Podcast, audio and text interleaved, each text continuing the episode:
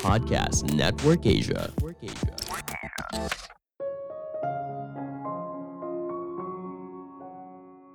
Apa yang mudah dilakukan belum tentu akan rutin dilakukan hingga akhirnya bisa mengubah hidup.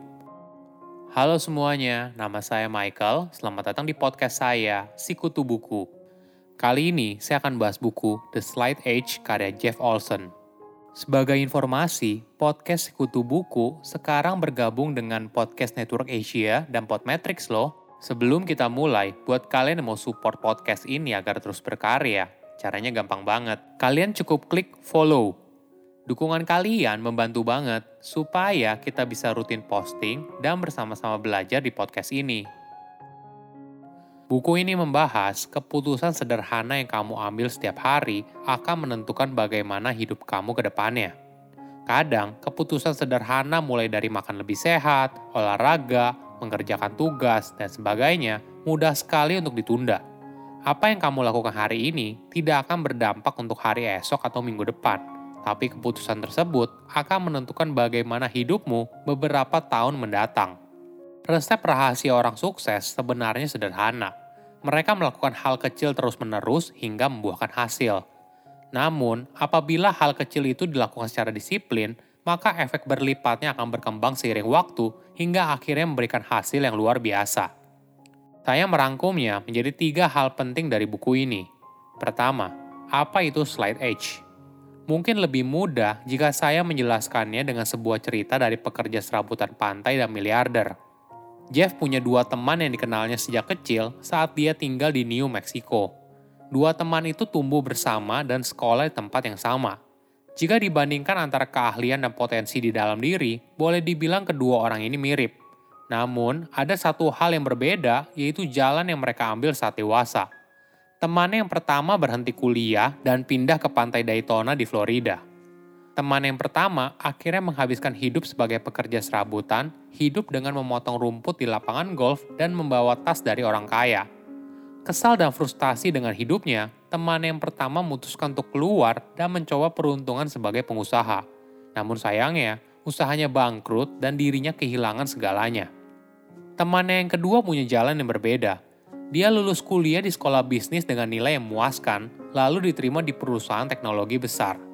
Tidak berhenti sampai di sana, temannya yang kedua lalu lanjut berbisnis dan sukses menjadi miliarder. Nah, ternyata kedua teman yang dikenal dengan baik oleh Jeff adalah dirinya sendiri.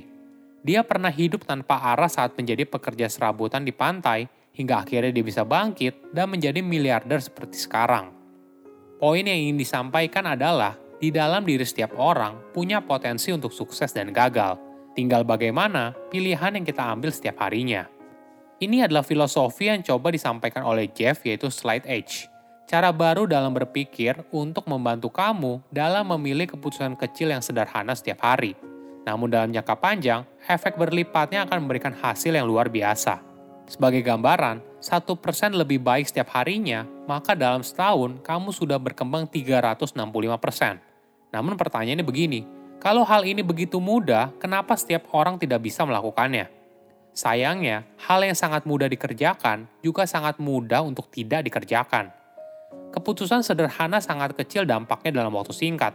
Misalnya begini, kalau kamu tidak makan yang lebih sehat hari ini, bukan berarti besok kamu langsung mengidap penyakit parah.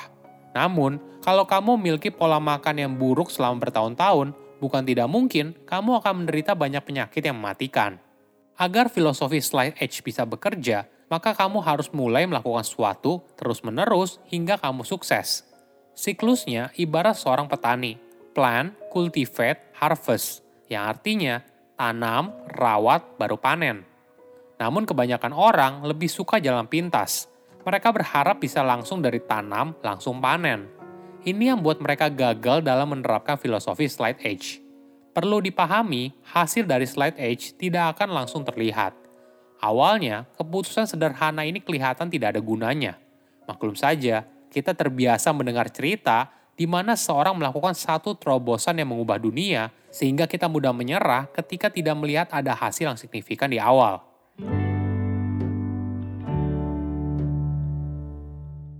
Kedua, bagaimana slide edge bekerja? Mana yang kamu pilih?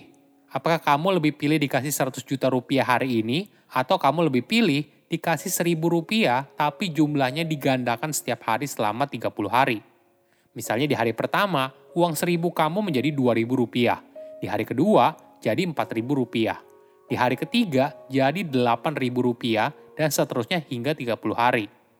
Jika dalam situasi normal dan kamu tidak butuh uang yang mendesak, maka tebakan kamu yang menjawab seribu rupiah itu benar. Dalam sebulan, ternyata uang seribu rupiah bisa menjadi lebih dari satu miliar rupiah. Itu adalah kekuatan dari waktu dan slide age. Kamu mulai dari hal yang kecil, namun seiring berjalannya waktu, efek berlipatnya baru akan terasa. Filosofi ini juga bisa kamu terapkan di area yang lain, misalnya olahraga. Tentu saja, awalnya terasa berat dan terlihat tidak ada hasil apa-apa. Namun seiring berjalannya waktu, disiplin yang kamu lakukan akan buat kamu takjub atas hasilnya. Ada sebuah pepatah dari Tiongkok yang menarik. Jangan takut bergerak lambat, namun takutlah jika kamu tidak bergerak ke mana pun. Tadi di awal kita sudah membahas formula dari slide H. Aksi nyata yang dilakukan setiap hari dengan konsisten ditambah waktu, maka hasilnya akan luar biasa hidup yang kita jalani biasanya akan berbentuk seperti kurva, bukan garis lurus. Jeff menjelaskannya dengan sebuah grafik slide edge. Sebelum aksi kecil nyata membuahkan hasil yang signifikan, kita biasanya berputar di antara dua fase, yaitu survival dan failure. Namun, ketika kita berhasil keluar dari fase survival, maka kurva itu akan bergerak naik ke atas menuju hasil kesuksesan yang luar biasa.